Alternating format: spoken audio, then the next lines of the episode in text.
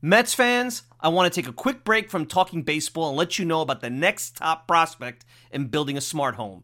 Eufy Video Smart Lock E330 is that big time new star prospect. The Eufy Video Smart Lock E330 is a smart lock, a 2K resolution camera, and a doorbell.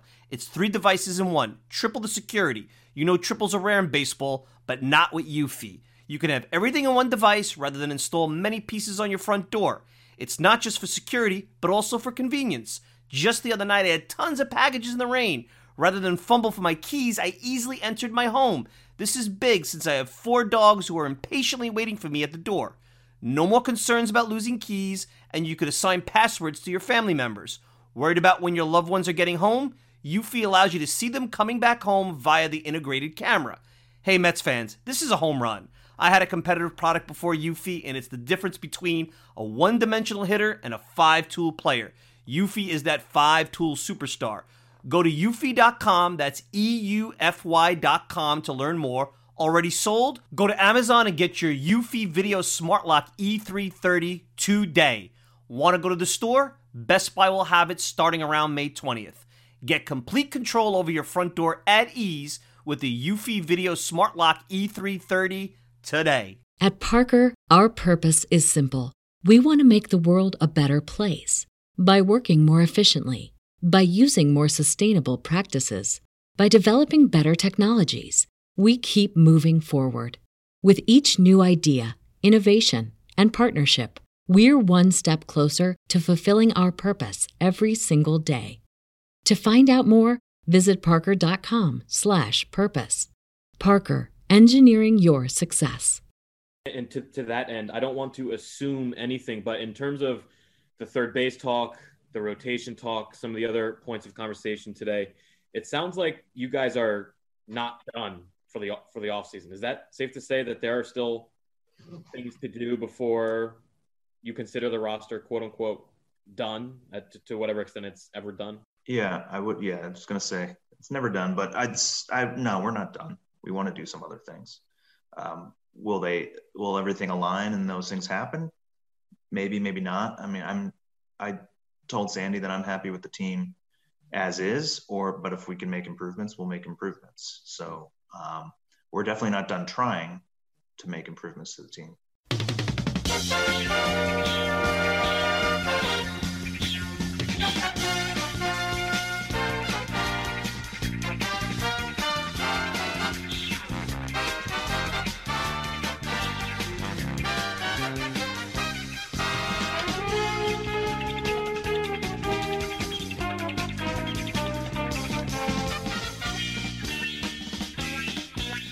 It's another edition of the Talking Mets podcast here on this Sunday, February the 14th, 2021. Of course, I'm your host, Mike Silva. You can check me out all the time at the TalkingMetsPodcast.com. Send me a tweet at Mike Silva Media, and you get the show on Apple Podcasts, Spotify, pretty much whatever podcasting service you desire. If you want to interact with me, Mike Silva at TalkingMetsPodcast.com. No G, Mike Silva at TalkingMetsPodcast.com. Well, this past week, has been what I call the post Trevor Bauer hot stove letdown.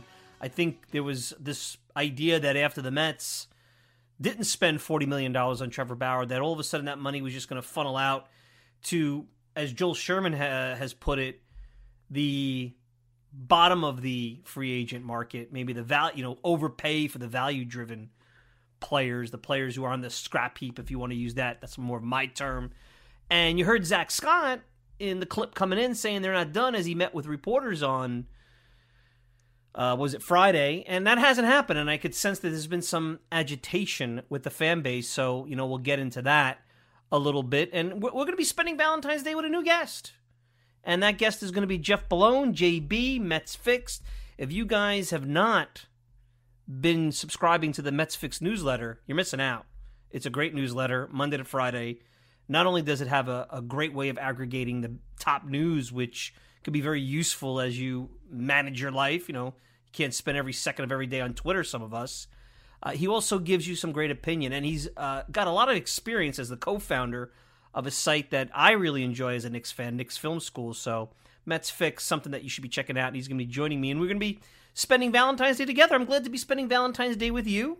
And hopefully, everybody's having a good Valentine's Day weekend and staying warm if you're in the Northeast. Lots of ice and snow. And obviously, there's, I could sense, like I said, some agitation in the Mets fan base. For the first time in a long time, I actually listened to WFAN on Saturday morning. Evan Roberts was doing a show, and ah, boy, some of the calls, I got to tell you, and a lot of bad GMs in the WFAN caller base, but you can see that there's some panic. Now, before I get into, I think, what I'm going to give you the most balanced perspective on the Mets n- not making moves to date. And I, I talked with JB of Mets Fix earlier in the day, and I don't really think Mike Montgomery and Tommy Hunter with some minor league signings earlier in the afternoon really change a lot of what's going on. But there was some appetizers for the week, so some string beans and some sauce and some potatoes. It wasn't a lot of meat, but there was some appetizers. Surprising move. I thought Jonathan Villar was a surprising move, an interesting move. Speed, power, probably not going to annoy you as much as a super sub. I know that in reading up on him, he was the kind of guy that could lose focus and make some careless errors. It was an Orioles blog. Playing for a bad team, you'll see that happen. So hopefully, with a good team, that won't be the case. It allows you to put Guillorme at third a little bit when he could sub in for JD Davis. Villar could play, it looks like, multiple positions. I don't know how good he is at. I know he could play up the middle, and I, I know he tried his hand in the outfield. But uh, third base is a whole different ball game, so I guess we'll see how he can play that. But he's more of an up the middle guy, shortstop, of course. And I think with no DH, and looks like that's going to be the case here in 2021, a guy like that, uh, especially with double switching out, could be very valuable you're going to need, especially if you're carrying 13 pitchers, you're only to, well, you're going to have five guys on the bench potentially. I don't think you could go. Could you go more than 13? I have to, I always, the rules change so much. I have to look that up. But let's say you go 14 pitchers, then you got four man bench. Five man bench, not bad because you have the uh, the second catcher, which makes it really a four man bench. But anyway, I'm getting out, uh, you know, away from the point. Um, guy with versatility is big when you're playing in the non DH league with the double switches and all, all of that. And surprisingly, I looked at some advanced metrics. He was like the 40th best player in all of baseball from win shares. It's amazing. Trey Mancini was uh, talking to Jim Duquette, spoke very highly of him. There's a star in the game that speaks highly of somebody. So, you know, there's a guy that potentially could have an impact, and it strengthens the Mets bench, which they needed. Now, the other move was Albert Almora. I would have went with Jake Marisnick as the right-handed caddy for Brandon Nimmo. I like Marisnick, had more pop. I thought he was better defensively. I mean, I haven't seen Almora uh, every day, but I think Marisnick is a guy known for his glove. Uh, Almora, I, I, I think what the Mets are looking at here is there's a guy that was a top 10 pick, has underperformed. There's obviously talent in there. Can this front office look at the undervalued asset group and put him in that? And then somehow through coaching or somehow he's working on something, perhaps on his own, that all of a sudden, a la Justin Turner, comes to the forefront, and now the Mets look like geniuses. Who knows? Um, he's an automatic out in a lot of ways if he plays every day. So if the Mets lineup has no DH, and again, it looks like that's the case, the bottom is going to look thinner. You're going to have the pitcher, you're going to have Almora. You know, if McCann needs a day off, and you're going to have um, Thomas Nido, who I know is trying to improve offensively, you're looking at a you know two thirds lineup. So it changes. No DH changes a lot. Guys like this, when they play extended time, as a defensive replacement, no problem, but you, you know where I'm going. Now, the interesting move of the week is the Khalil Lee move from Kansas City. So the Mets get involved in this Andrew Benintendi trade, and they vulture basically a top prospect, a top 10 prospect for uh, basically Josh Winkowski, the third of the three pitchers that they got from the Blue Jays for Steven Matz, who, uh, from what I've been told, might be the one with the least amount of upside. Not saying he's bad, and a player to be named later. Interestingly, we'll see what the Red Sox wind up getting as the second prospect. But Khalil Lee's the typical guy that I like to criticize because they label him a 5 2 player, and usually these athletic, toolsy guys never produce. Now, Zack Scott's comments on Friday were very interesting because when I first heard the name Lee and I heard about the five tools and I heard about the athleticism, I said, Watch, I'm going to go and I'm going to see no results in the minor league bio, no results on baseball reference. Well, that's not true. He's had some decent numbers. He's produced, he's hit for power, he certainly could steal bases. the scouting reports are that he's still a work in progress, especially instinctually in the outfield. But Zack Scott said that they like his athleticism, but they like a lot about his performance. And that is so key. Because a lot of times you get into these guys and you hear about how much you know tools they have and you know they're on the top of the whatever prospect list, but they never get any results.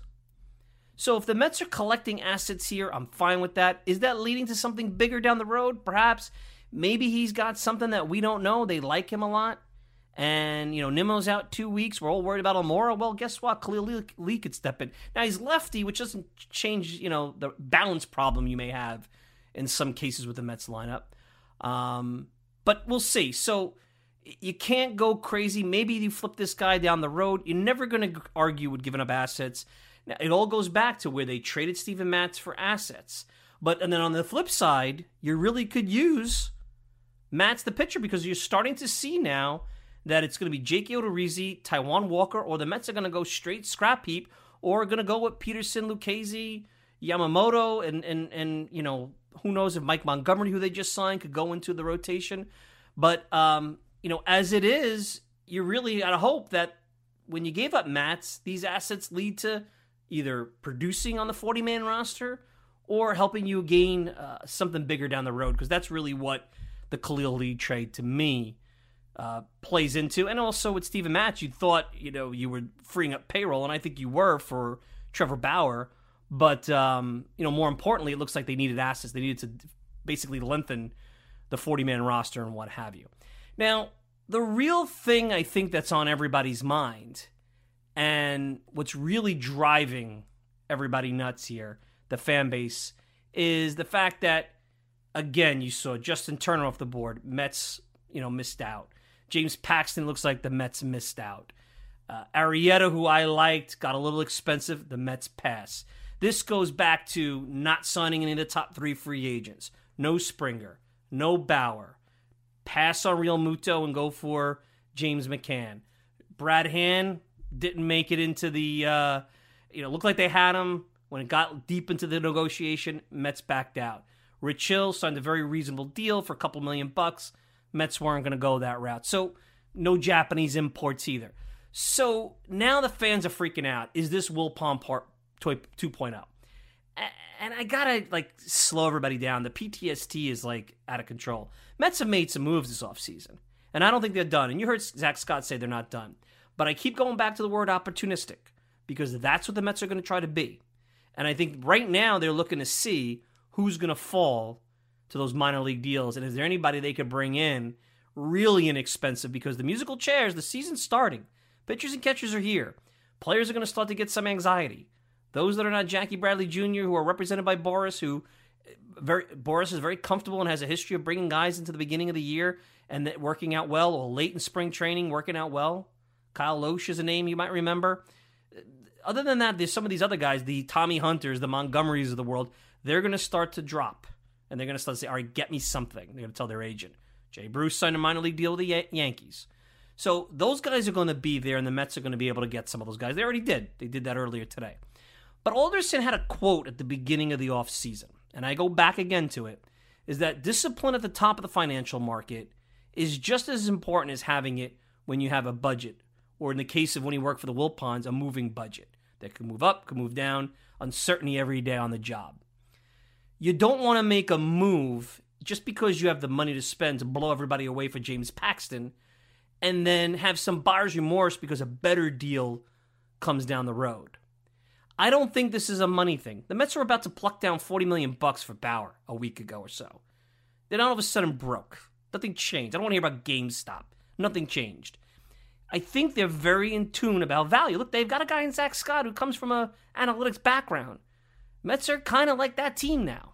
I mean, Porter had a scouting background and had some of that, but Zack Scott's next level. Alderson has always been about value. Alderson has always been methodical. Now, I said at the beginning of the season he may have been a little antiquated. And you have this chaotic front office right now. It's uh, I'm repeating myself from prior podcasts, but it really starts to crystallize, I hope, for everybody that I know what I'm talking about here. This is a difficult under t- task they're undertaking, historically difficult. New owner in November, GM, no GM, Alderson's the GM, he's not. Zack Scott said, I mean, this is a lot. Very little, this is a lot of on the fly planning to try to compete now, build the foundation, and move forward. So I think that's probably playing into some of this. But also remember so there's, you know, I'm not ready to panic because I know the money's there and they have a good foundation. We'll talk about this with JB over at Mets Fix in a, in a few.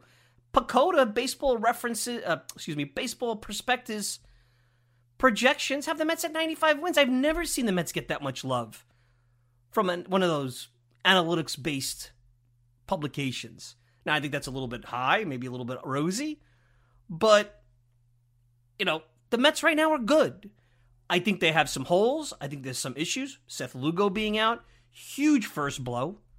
No doubt about it. And he's had arm issues, and I guess we were waiting for the day where they would crop up again because he never really got the Tommy John surgery. So, a couple more of those, and that 95 win rosiness may go away.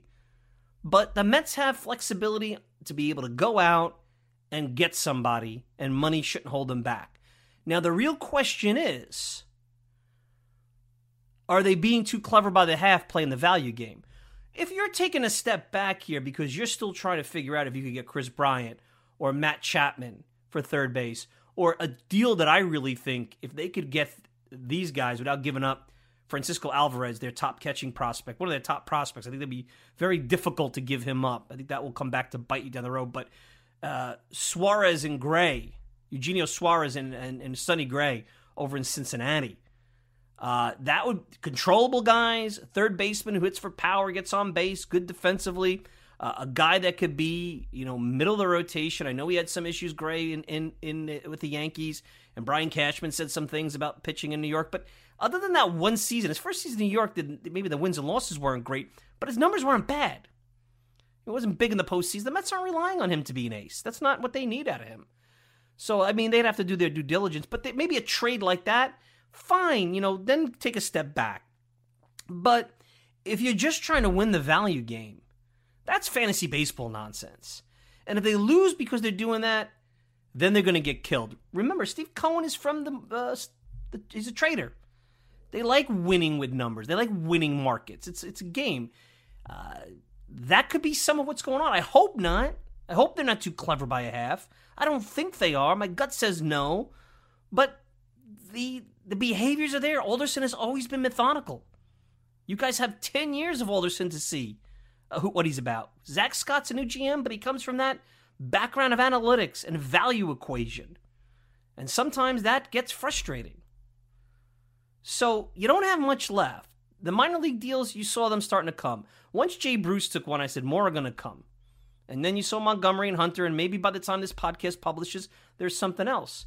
Now, remember one thing there's one thing which may be hanging over their head, and they threw it to the wind for Bauer, not so much for George Springer. They backed out when it got a little expensive. But you have DeGrom opt out coming up. Marcus Stroman and Syndergaard are going to be free agents. Conforto's a free agent. Lindor needs an extension. You probably have about $120 million worth of payroll that you have to figure out for those guys as early as, well, not all of them next year. DeGrom, maybe two years, but all, most of it next year. And you know, Degrom is going to get forty million bucks, and maybe you never know how the market goes with pitching. When Stroman and Syndergaard are out there, you know, all of a sudden, uh, you know, maybe that twenty-five million a year they get gets higher for a desperate team.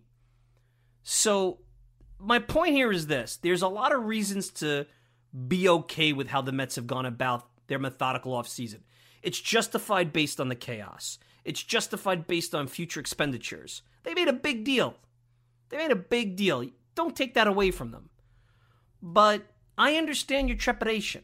And I don't have as much PTSD as some of you do, but I have a little bit of issues with Alderson and his methodical ways. I don't think he's a beloved guy that, like a Jared Porter, could pick up the phone and pretty much talk to anybody. Maybe Zack Scott's that guy. From what I understand, and it was out there in the media, Khalil Lee trade was a relationship trade. It happened to kind of something the Mets stumbled into because they know these guys.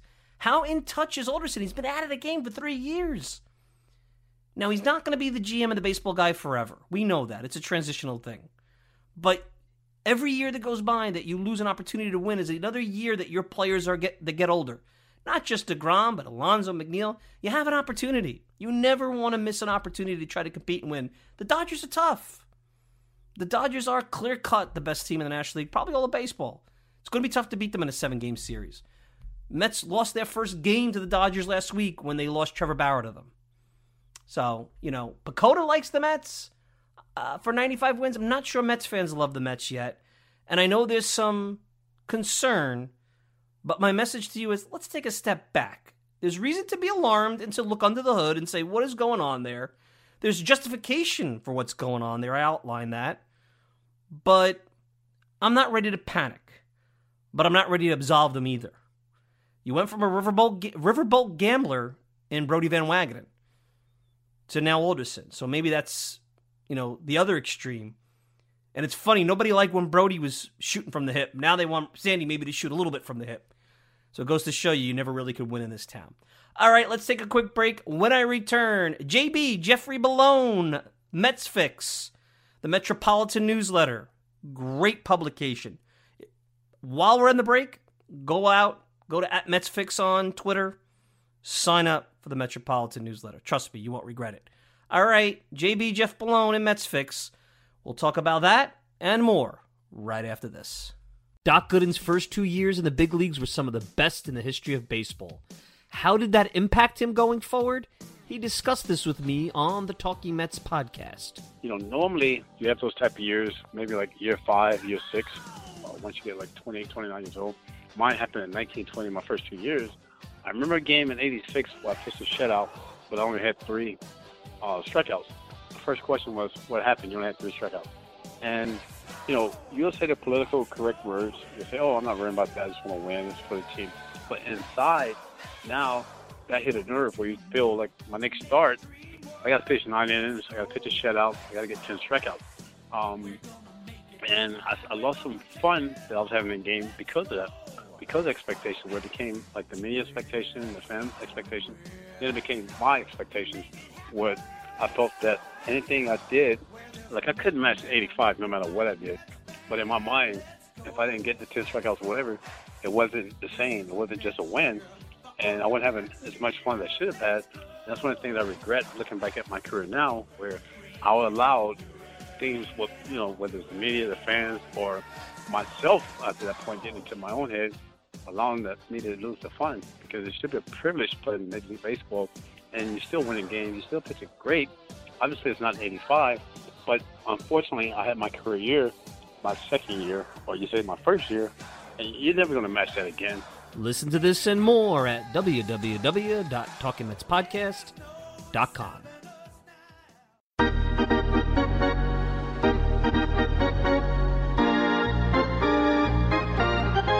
We're back, and joining me, Jeff Bellone, JB, Mets Fix. You guys probably know about it. The Metropolitan Monday through Friday newsletter. Also, one of the founders of Knicks Film School. So, if you're a Knicks fan, you guys know Jeff and JB. Welcome to the program. And uh, I, what I would say for this week, after the Trevor Bauer weekend of a week ago, it's like this big anticipation of a party. It doesn't happen.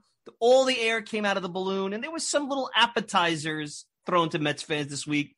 But you get you get the sense after some of the signings this weekend, James Paxton, Justin Turner, you know, they get a little antsy. And I'm like, just calm down, guys. Just calm down. So how are you? And you know, give me a little idea of the post Trevor Bauer appetizers that we all had a chance to uh, digest this week in Metsville. Yeah, yeah, no, and excited to be on the show. Actually, I was thinking about it. I've probably done a thousand Knicks podcasts. You become my uh, first official Mets one. So, that, so look at that. Look at that. Um, so ceremonious, but no, Tre- you know, it's funny on Trevor Bauer. I was thinking about this the other day. I mean, talk about a free agent signing made for 2021. You know, it had everything that you know you could possibly want these days packed into. You know, uh, the build up on social media and obviously the different things about people. You know, how they view his character and whether they want him or don't want him. So coming out of all that, and it was kind of exhaustive to me, like going through that whole process. And then like now what they do, I mean, I think Mets fans, all of us were just confused. Like you're about to spend $40 million on this guy. And I get like if it's a certain player, you're willing to spend more than others. But suddenly now you're sitting here with like, you know, close to around $30 million of payroll under the luxury tax And it's like we're you know you're seeing these rumors like they don't want to even take a chance on like a, a starter that's not even making that much money. So th- that's kind of I guess a strange spot we're in where I, I'm almost wondering are they working on something else bigger? Because it just seems odd that we go from Trevor Bauer, they're going to go over to luxury tax to yeah James Paxton like it we won't pay an extra five hundred thousand dollars to get him. Um, yeah, so and it's interesting because I was saying about this in the open. There's a couple of ways you could look at it.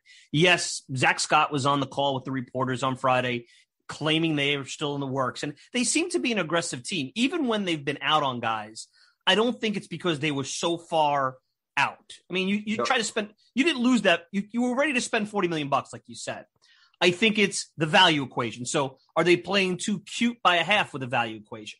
Think back to Alderson's comments with the reporters back in November just because you're at the top of the financial food chain now, discipline is as important as it always has been. Mm-hmm. Because mm-hmm. even if that big move isn't to be made now, whether it's Suarez, Sonny Gray, Chapman, uh, Kris Bryant, whatever, there's all sorts of rumors out there. Um, they may they may not be out there today. It may be there down the road, and it's not just about I think the luxury tax and money because I know everybody looks at the Dodgers, but do you want to sign ten million dollars to James Paxton and then an opportunity arises a week from now um, and maybe in your mind, was James Paxton really for 13, 15 starts, injury history worth that kind of money when in a couple of weeks, a month, whatever, it, you know, somebody else is out there? Or are they getting too cute because now they've got a very analytically dr- driven front office? It could go many different ways. And I think that's where the frustration is because you still have that PTSD from the Wilpon ownership where everybody's saying they're being frugal. I don't think it's frugal, but I do worry that there's a certain level of competence that sometimes you like to win the game of the off season, and that doesn't always mean you're making the right decision. Well, yeah, and I think you know we saw it with James McCann, and I wasn't in love with that signing. I, I'm hoping I'm wrong about it, but the point is, to me, it's a question of are they identifying players that they like in a smart way and then therefore these other ones that maybe the fans want that they pass on it's not so much like they're missing on them or things like that it's more they just don't they don't like Paxton. He's lost velocity on his fastball. There's injury concerns. There's legitimate reasons not to like him. Or is it this kind of case of because of the front office changeover, there there isn't really this clear plan and there has been some pivots. And I think that to me is really the interesting question. I don't mind if they're sitting out because they have a plan of who they want to go get. But it's just the way it's unfolded, it almost feels like they've sort of changed course a couple times. That's you know, and that's a very good point. And I've said that multiple times this off season. This is very historically significant what they're trying to do. New owner November 1st. They couldn't do anything before the closing. You can't move into the house before you own it. That's it's the right. same concept. Uh, and I don't think everybody understood that. Now, could they have started to conceptualize in their head? I think everybody may have done that, but it's not your typical off-season planning where right after the season ends, you get your group together. You still had to build a GM. Sandy was going to be the GM, then he wasn't. They bring Porter in, they fire Porter. Zack Scott goes from number two to Doctor Evil over there, you know, and uh, it's chaotic. That doesn't mean you can't win, and they're trying to win. If they were the Pirates, okay, you know what? Does it matter? Let's just focus on the small ground level stuff, like what Bill James said. Uh, the top level news stuff, we don't need that, but they need that. So if they can pull off a winning season and a competitive season, I think they're going to go back and talk about this. Even though you and I are not in the room, there yeah. has to be a certain level of fly by the seat of your pants that is out of character for the owner, Sandy Alderson, yeah. and probably anybody they brought in. But it's just it's the life they li- they, they had. They couldn't close before November first, yeah. which I think is silly, but that's Major League Baseball as well when you think about it. Yeah, no, absolutely, and I think that's it. They haven't had time to build the the new processes they want to use to make decisions. Um, they're you know they're hiring new people in their analytics department or along the front office. So I think all that matters. Just one last point on the luxury taxes.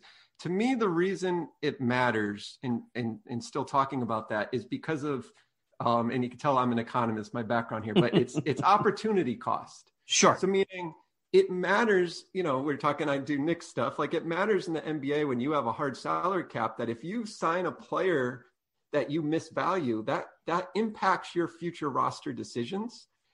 In baseball, it does only because there's this sort of artificial idea by several owners that they're not going to spend above that tax, right? So I, I guess to me, that's the only part that I'm just still not sure about with Cohen is how much does he truly care about that luxury tax? And if if it's not as big of a deal, then you actually can take a chance on one of these starters, even if you don't think the contract is a great value. If if they give you some amount of innings instead of some replacement level guy from the minors, it might be worth it to you. So that's the only thing I think is a little different in a conversation in baseball than it would be, like I said, like in a hard cap league. And but to look at this other thing I thought of, and I know that fans don't want to hear this. They just want to hear spend, spend, spend. They're going to the other extreme. But you have a DeGrom opt out coming out. He's going to probably make 35, 40 million dollars. He's going to opt out. He didn't change agents to keep the contract. Uh, Stroman and, and Syndergaard, if you want to re-sign them, that could be $50 million combined. Mm-hmm. 20 to twenty-five Yeah. million in that Yeah. ballpark. Lindor is going to be 30 to 35 million. Everybody laughed when I said, look at the Bryce Harper contract, look at Michael Conforto, look at the numbers. I know he wasn't on the cover of Sports Illustrated. Boras is going to say, I got Harper this. Maybe you don't want to give him a billion years, Michael Conforto, but average annual value of 26 million. If that's Bryce Harper, Michael Conforto is going to be in that. Hmm. You're looking at about 120 million that you will have to decide on very quickly, as early as next off season, with a new CBA, with a whole bunch of other garbage going on. So this could also be playing into it. Now with Bauer, I understood. Throw the 40 million. I was ready to lose Stroman and potentially Syndergaard for Bauer because the downside was you still have two aces. You could build the the team. Now it's a little different. You know, your pitching could be thin. You don't know Matthew Allan's progression. You don't know Lucchesi. You don't know Peterson. Yep. Uh, it could get very tricky. So when you look at an Odorizzi on a three-year deal, if that's what he gets, you might be saying now, I'm giving Odorizzi the money, and that means then he's here next year, and I'm letting Stroman or Syndergaard walk. I'm not ready to do that.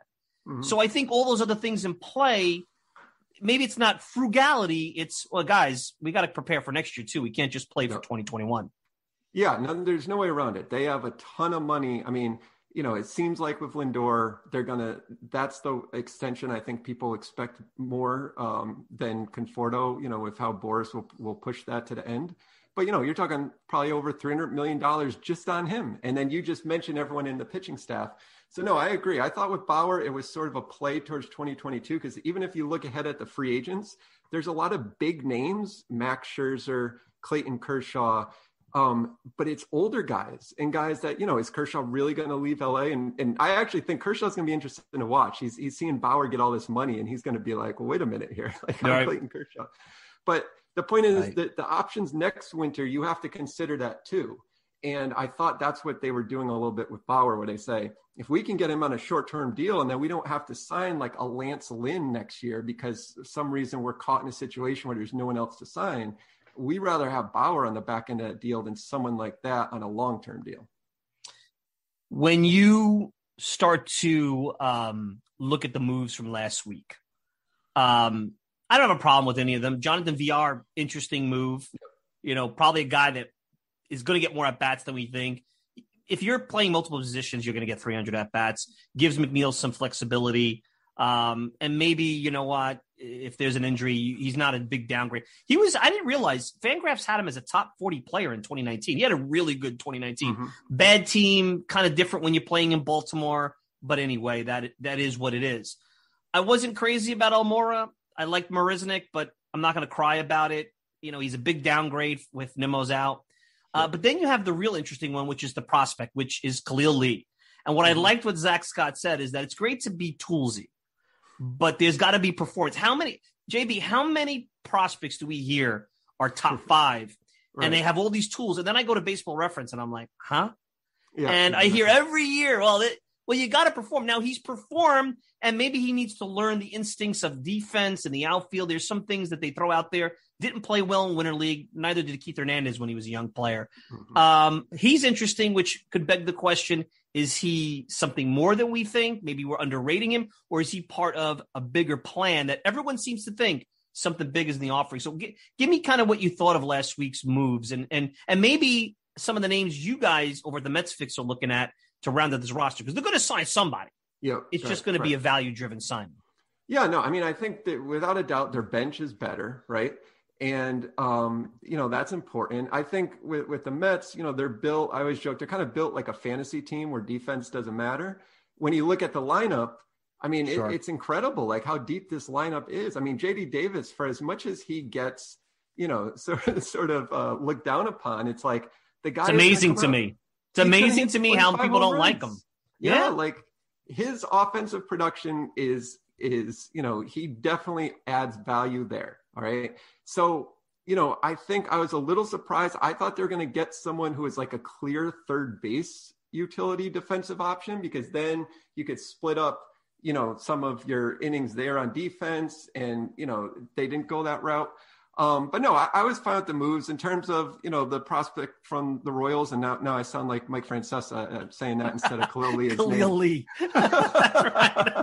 right? When you don't think of the no, name the right kid, away, the Kansas City kid. There you go. Yeah, exactly. Just say that. um, That's all you need to do.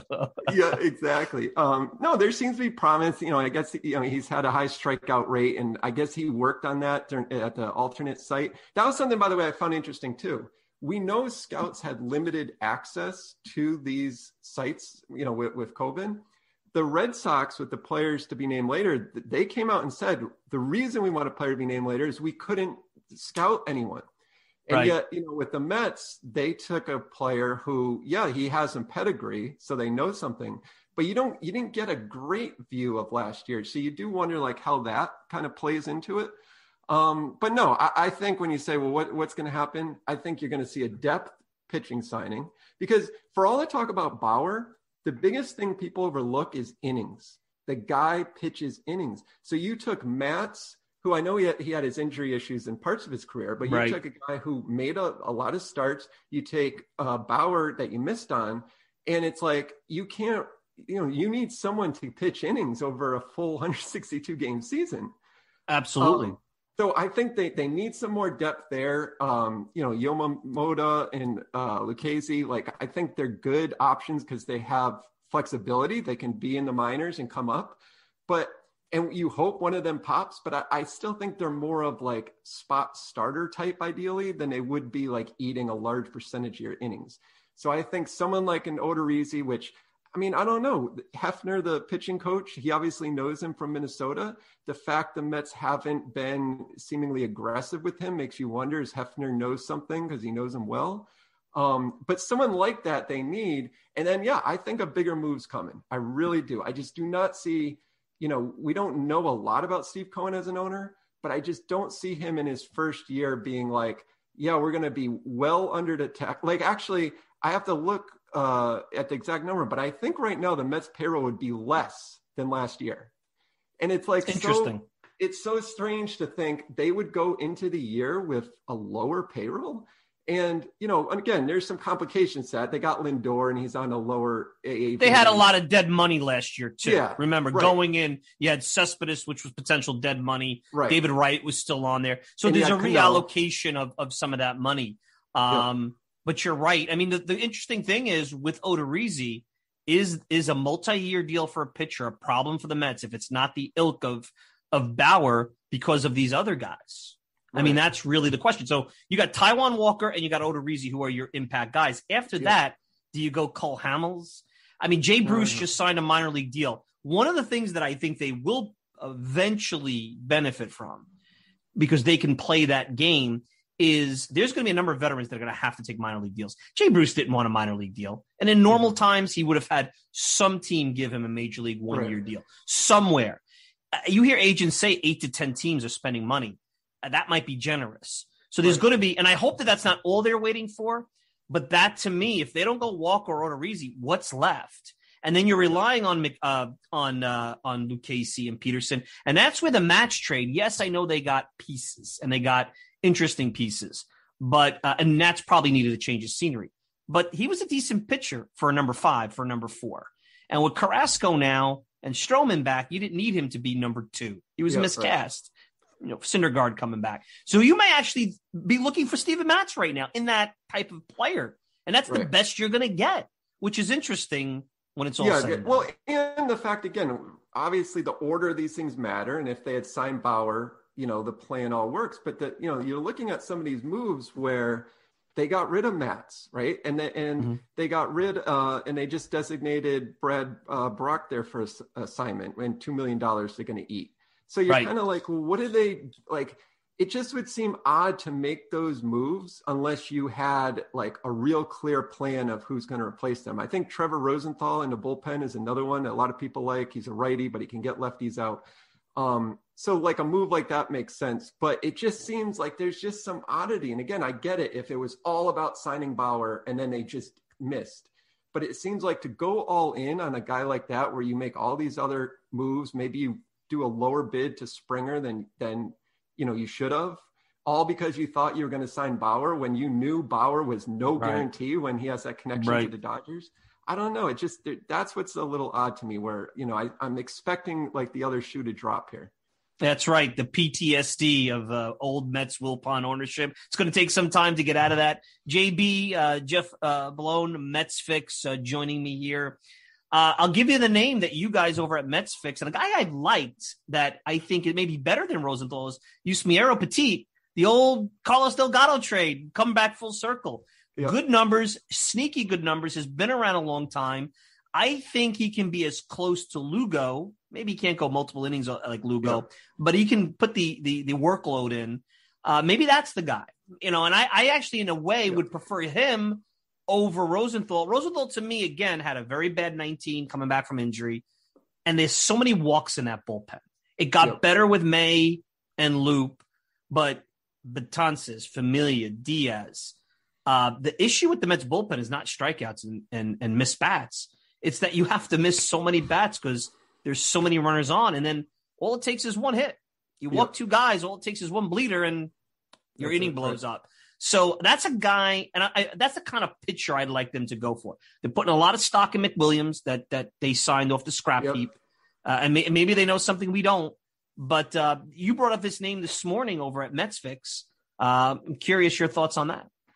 Yeah, no, I, I think, and again, this is where I'm just I'm not sure yet with this front office where it's almost like you're afraid to say like these value fines, you know, like Petit, because you're you're again like the PTSD. It's almost like you're suggesting they're going cheap. Like when you say value, it's cheap. It's uh, it's more to me of if you put money aside and you just said, you know, who makes sense, who fits in the bullpen, and to your point, you don't need all the same arms. Like sometimes you you, want to build a bullpen that works together as a unit where you're showing different looks. And I think that's another thing to consider. So that's why, you know, I think when all of us are just pulling up FanGraphs and we're looking at the stats, you you just you can't always do that. I think you have to sometimes consider does this pitcher offer us something a little bit different than someone else we come out of a bullpen, a different look. And that's how you can build an effective group I thought with Aaron Loup, um, to me, that was kind of in that vein. He has, you know, a, a, different angle as a left-hander. So it was one thing they needed a left-hander, but it's another he has a different arm angle. And it's just saying like you need to have different looks that when you're playing, especially the way the inbound schedule is, you're playing the Braves sure. 18 times. You know, that's it. That is important. So that that's you know that's why I think that's an you know another name to look at. Um, but you know, like I said, it's not an impressive list right now you're going through. And the Mets, they said at the beginning of the offseason and smartly that they need to build some depth in their farm system. So they didn't want to use that capital to improve the team. But I think what we've seen is the trade market has just been more fruitful. And that's why it's really hard as fans because we don't really know other than what's reported. And a lot of times that's just kind of made up stuff of like who's really available and I, I just do wonder when they're calling around, uh, you know, are there some options maybe we don't know as much about that are better than some of these other ones? So I, I always feel like that when I say the unknown, it's not so much like, oh, you know, the Mets are, uh, they don't know what they're doing and you're just going to do some random trade. I think it's more they're evaluating both sides of it and you, you can't overlook that aspect. Absolutely. Uh, out of all the rumored big deals, I, the Chapman stuff that would be great. That's expensive. I can't see them getting Chapman uh, mm-hmm. to play. Th- it'd be great third base. I love right, JD right. Davis, but but head out on that one. Kris Bryant uh, and and and Hendricks, another situation which I'm doubtful. You're also going to lose Kris Bryant if he's a one year deal because how are you going to sign? You know, maybe it's a hedge your bet for Conforto. Who knows? Mm-hmm. But the, the Suarez Gray Cincinnati situation is mm-hmm. interesting because they're both controlled for a few years because they have contracts. Together, they make, I think, about $25 million in that range. Right, yeah. uh, Suarez to me is an upgraded third base with JD Davis. I'd be okay with losing JD Davis for him. Now, mm-hmm. Sonny Gray is interesting because he's a good pitcher and he fits what you and I are looking for. Had a bad uh, rep in New- with the Yankees. Brian Cashman said he's not a New York guy. But other than that one year, his first year in New York wasn't horrible. Advanced metrics are pretty decent. He had a mm-hmm. bad second year. And I'm sure the due diligence. Look, Kenny Rogers came back. Everybody laughs, but without Kenny Rogers, the Mets don't make the playoffs in 1999. So just remember that. Uh, that's the one deal. And I don't know what the Reds would want. I certainly wouldn't give up the catching prospect Alvarez. That to me would hurt you. That would be, I think a guy like that would hurt you more than Kelenic down the road. Yeah. So if you could keep one of those big prospects out, big if, that's where I would go. And, and I don't know if JD Davis could headline that, but I certainly think he'd have to be in a deal like that. Yeah, no, that's it. Because when you're talking about going after cost control guys, it's less of a money thing, right? So the idea is, you know, the Mets can use their newfound financial power to say, you know, like we've seen with the Nolan Arenado trade and the Francisco Lindor trade and Carrasco, it's saying we're going to take these contracts and then that way we don't have to give up a lot in prospects. You know, to me, like someone like a Chapman, it, they're not at that point in time yet where they're ready to, to you know, where they're worried about the, the contract amount. So that's why you're going to have to give up more. Um, you know, and then the other thing too is I think you have to be creative. Like Dom Smith is one that I, you know, I think the fan base we all like him, but I think you you have to even look at other areas like that and say to yourself, is this a guy who who we think has a, a, enough value that by moving him, especially without the DH this year, you then open up other opportunities, right? right? So so to me it's like it's easy to just look at the roster now and say like, okay, well let's just upgrade on JD Davis. I, you know, to, I think there's it's really about how the team feels the future. To me, Dom Smith's a key one because how you feel his future is kind of dictates how you're going to build out this team. Whether you say, okay, he's going to be the first baseman with Alonso DHing once the DH comes back, and that's just how it's going to be, or is he the one you look to gain some value in another area? And then that also sort of helps your outfield situation. Not a lot of people have talked about that because I think a lot of people like Dom Smith, but I think you have to kind of think outside the box, um, you know, with the situation or in with the roster. The other guy that falls into the JD Davis, and what's interesting, let's just one more point on JD Davis. Everyone loves Justin Turner, and Justin Turner is an elite offensive player, top yep. third offensive player, but he's got a bad knee, microfracture surgery. That's serious stuff. Ended Daniel Murphy's career. And defensively, he hasn't been good for a while. JD Davis' potential with the bat, if you look at his numbers the second half of 2019, he's right up there. He's right. he was elite in the second. Man, let's say July 1st, maybe not the exact second half, but you get the point.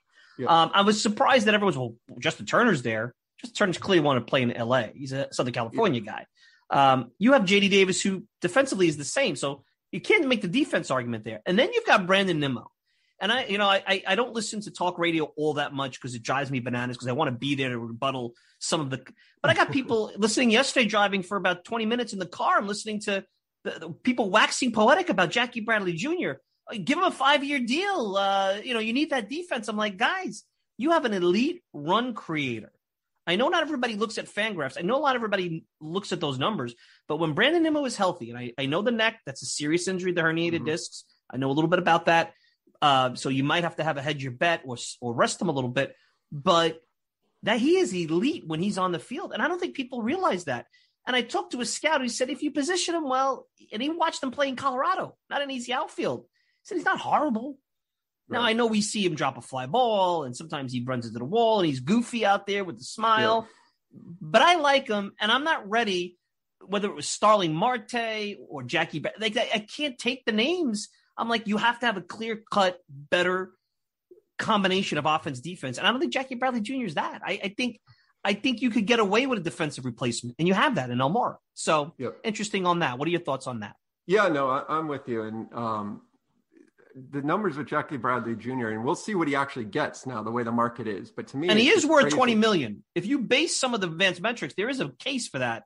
I'm sure right. Boras is not using Fangraphs, but there's been times where he's been worth that, which I didn't think of that. That's what he's asking. Yeah, it's it- amazing. It's just, I mean, I the point that you're, you know, and again, everyone gets on like using war, and I and I get it, right? Like who who, who wants to talk all these advanced metrics? But it, it is answering a fundamental question you ask if you don't frame it in terms of war, and that is, is Nimmo's offense good enough to overcome his defensive deficiencies? And then would Jackie Bradley Jr. give you such an increase on defense that it makes up for his shortfalls on offense? And I think, and the answers and the metrics is no. I mean, Nimmo is projected war playing center field where they're accounting for his bad defense is Right. higher than Jackie Bradley Jr.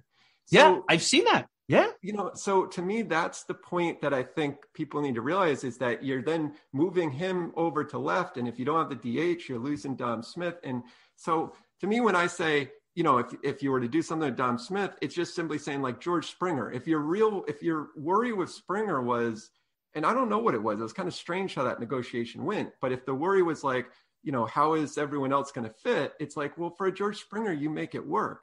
For Jackie Bradley Jr., you don't. You, to me, I, I, di- I do not see. There's just not enough added value of him on defense to make up for what he does offensively, which is a, a well below average hitter. As we wrap up here, and I have Jeffrey Bellone, JB, uh, Mets fix. You guys might remember him from Knicks Film School. I will get one Knicks question in with you. I don't want to leave you because you got to know. And the fans are going to go. I'm going to get all the comments. You know, I don't want to hear it. Anytime you go outside the Mets on this thing, they, all of a sudden, then it's like, you know, either you're too political or, you know, I don't care about you. I don't try to talk about my personal life, but it's Yeah. like, guys, can I ask the guy one question about the Knicks? But PECOTA. So let's get into the fun stuff. Yeah. Uh, PECOTA, a name from the ex Met, Bill Pecota, Baseball Prospectus uh, uh, projections uh, uh, rankings. I have never seen the Mets grade out well in this for well over 10 years. I, do you remember the Mets ever being grading out going into the season as well as they're, they're projected to be a 95 win team, which Yeah. I'm not sure I agree with. I also didn't agree with Baseball Prospectus when they said they were an 80 win team. Uh, but there's usually a five to six game variance left or right, up, down, whatever. Yeah. Um, what were your thoughts? So you look at, I don't know how deep you looked into it. Mhm. Um, they're, they're a team that might score 900 runs. That's with uh, the current lineup without any addition and assuming health, of course. Uh, I think they have a top five offense, even without Cano. You know, Cano had a good year. People forget they lost a bat and they got Lindor, so they certainly made up for it. So, what are your thoughts on the Mets now? The Mets, as constituted, a 95 win team. And second, what would you guys, what would Mets fix like to see? Assuming we're just doing gravy moves, little tiny around the fringes, forget big moves. What would you guys like to see them round out the roster and do uh, as we head into pitchers and catchers? Yeah, no, and I actually went through in, our newsletter, Metropolitan, and looked at since 2008, no team has been overvalued by PECOTA more than the Mets. Wow. and and they've missed them on average. Now there's been some swings. There's a couple of years they're 20 wins off, and then there's another a, a few years where they're only one win off. But on average, it was about four wins. So what, what I always say to people is, if they're saying 95 wins, then even if you say PECOTA, this thing's stupid, like it's a bunch of nerds, they're not watching the games, like it means nothing.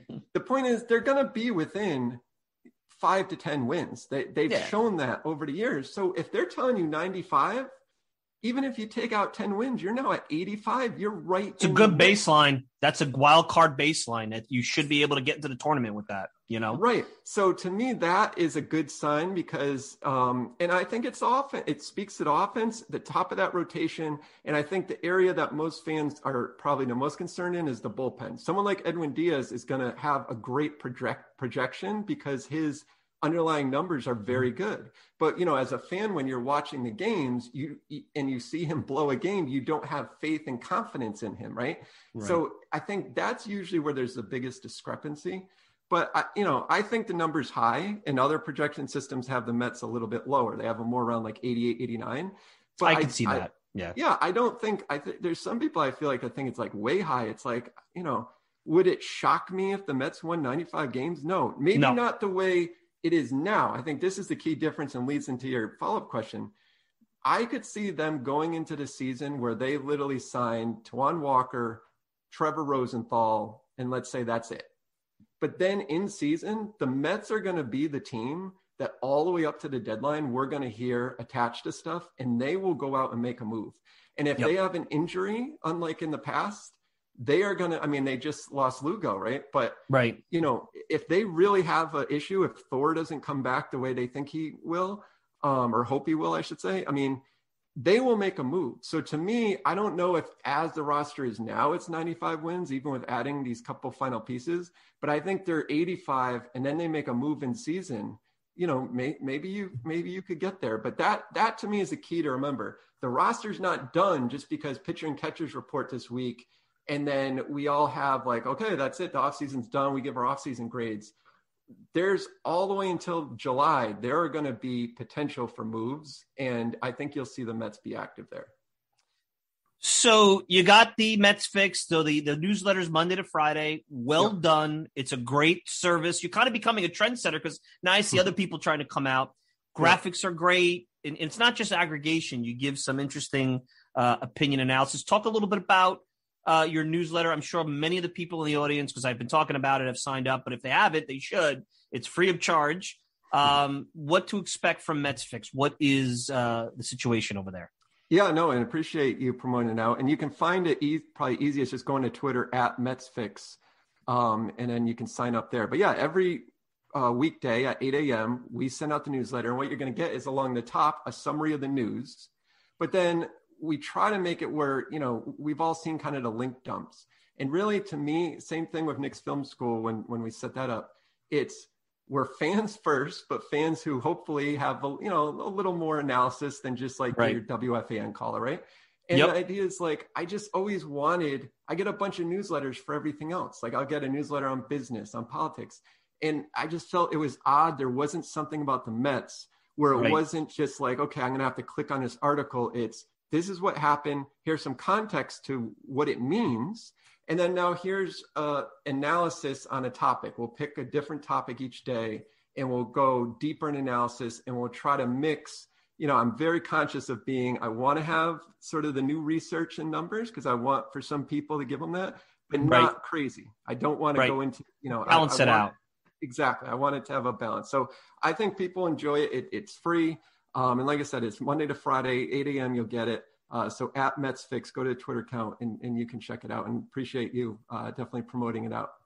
Uh, so the Knicks, real quick. Uh, we've seen finally seen we've had a couple of false starts. You had the 2012-2013 season, uh, the win now team uh, after the collapse. You know, I, I really don't get mad about the first 10 years of post playoff success because that was going to happen, right? Yo, It's the kind of the last two restarts that are the aggravating one. 2014 and then three, four years later, you're doing it again. That's the death knell. That's how uh, 10 years goes into 20 and then 30. And with Porzingis and everything. But do you think we're finally seeing the thaw out? Good coach. Uh, I guess they're going the Brodie Van Wagenen route with the, the GM, Yeah. but you Yeah. know, who knows? Maybe it's a little bit different with Leon Rose. Um, what are your quick, quick feelings? I mean, are you feeling better over there? Are you Knicks Film School? Are they feeling as good over the Knicks Film School as they are over here at uh, the fans that tune into my show and, of course, uh, subscribe to Mets Fix? Yeah, no, I, I think so. And, and I'll tie it to baseball. You know, basketball, NBA, it's it's different. I mean, think about it. the Mets just got Francisco Lindor. In the NBA, if you get an equivalent player like that, that is franchise changing because it's all about who Yep. has these big stars. We're seeing it with Brooklyn. So for the Knicks, they've been stuck where they can't get those big stars, but they also haven't had good just complementary pieces to attract a big star. And this year, we're finally seeing with the progression of some of their rookies and with new rookies like Immanuel Quickley, where you combine that with good coaching, you're finally getting like a good product. And I think Knicks fans are always battling do we want to tank for a draft pick or do we want to like, you know, try to be good and competitive? And most of the time, people rather have them tank because they don't want to get stuck in the middle where you don't get a good draft pick and you don't compete. But I think after this long run and seeing the fact that it's young players contributing to their better record, I think more fans are accepting now of saying, all right, I'm done with tanking. Let's just have our young guys get better and win Right. games with them. And then we add real talent and maybe, you know, you- you're onto something. And you don't have to worry about fans booing because, well, there will be fans soon. Soon, Maybe that'll yeah, help out a little bit. Let's see. Yeah. It'd be interesting to see how that goes. Well, listen, JB, you've been great. I want to do this again. I, I can't absolutely. say it enough. Very, very well done newsletter. You're pioneering. I mean that sincerely. You deserve a ton of credit for what you do. And it's not easy. Believe me, the graphics alone would take me all night to do. Yes, so I don't know how you do it. God bless your family over there. So anyway, be well. Enjoy the rest of the weekend. Let's do this again, my friend. All righty. All right, thanks. Really appreciate it. Thanks. And that's Jeff Bellone at Mets Fix. And away you go. So anyway, let's take a quick break. We'll be back to wrap up and more right after this. The Talking Mets podcast is available on many outlets, but the most popular is Apple Podcast. Hi, I'm Mike Silva, the host of the Talking Mets podcast, and I encourage you to leave a review about the program on Apple. Just rate it one to five stars, hopefully a five because why wouldn't you? And then if you have time, leave a review. It helps the podcast continue to grow and encourages others to take a listen. You can also email me at mikesilva at talkingmetspodcast.com. No G, talkingmetspodcast.com. Hope to hear from you soon and enjoy the rest of the show.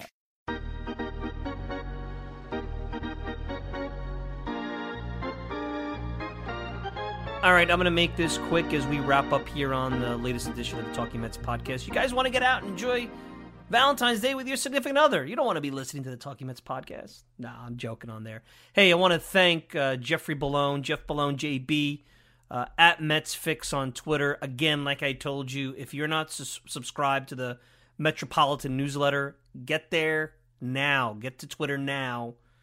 Go on MetsFix.com, at MetsFix on Twitter. Subscribe to the newsletter. You will not be disappointed Monday to Friday. One a day comes there at 8 o'clock in the morning.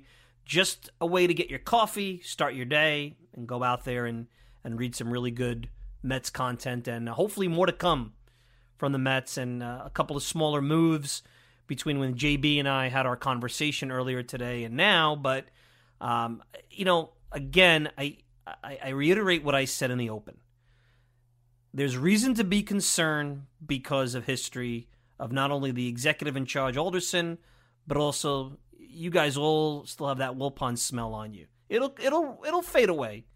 It will. Um but you got to just take a step back and realize that there's a lot at play here. This is very complicated. Winning now, building an organization, key players that are free agents coming up in the next year to 2 years. So measuring twice and cutting once is a good strategy because I don't think they missed out on anybody that potentially is not is re, is not irreplaceable. Bauer is a guy that I would have been mad if they didn't try to make a move, and they did, and they lost. And you get beat, you get beat. So that's how I would leave it. But we'll see. Pitchers and catchers are here.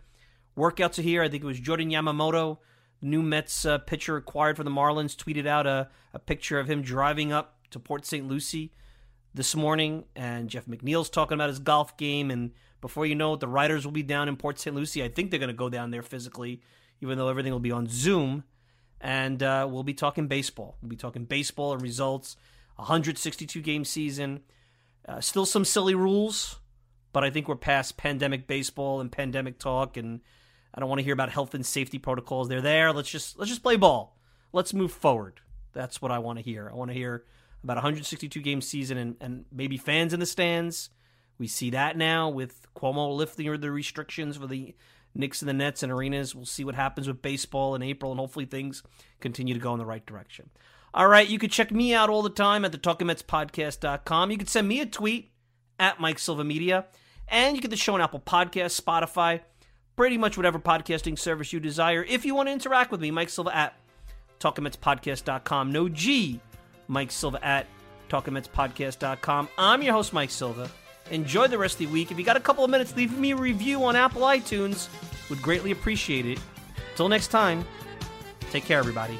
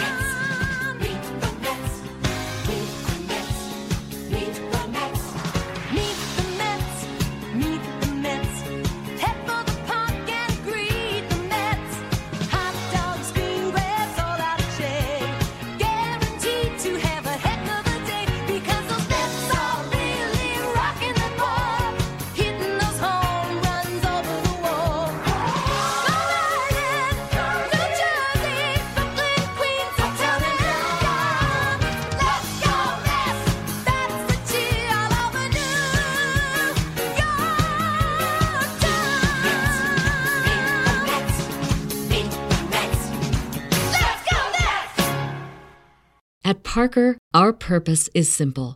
We want to make the world a better place by working more efficiently, by using more sustainable practices, by developing better technologies. We keep moving forward. With each new idea, innovation, and partnership, we're one step closer to fulfilling our purpose every single day. To find out more, visit parker.com/purpose. Parker, engineering your success.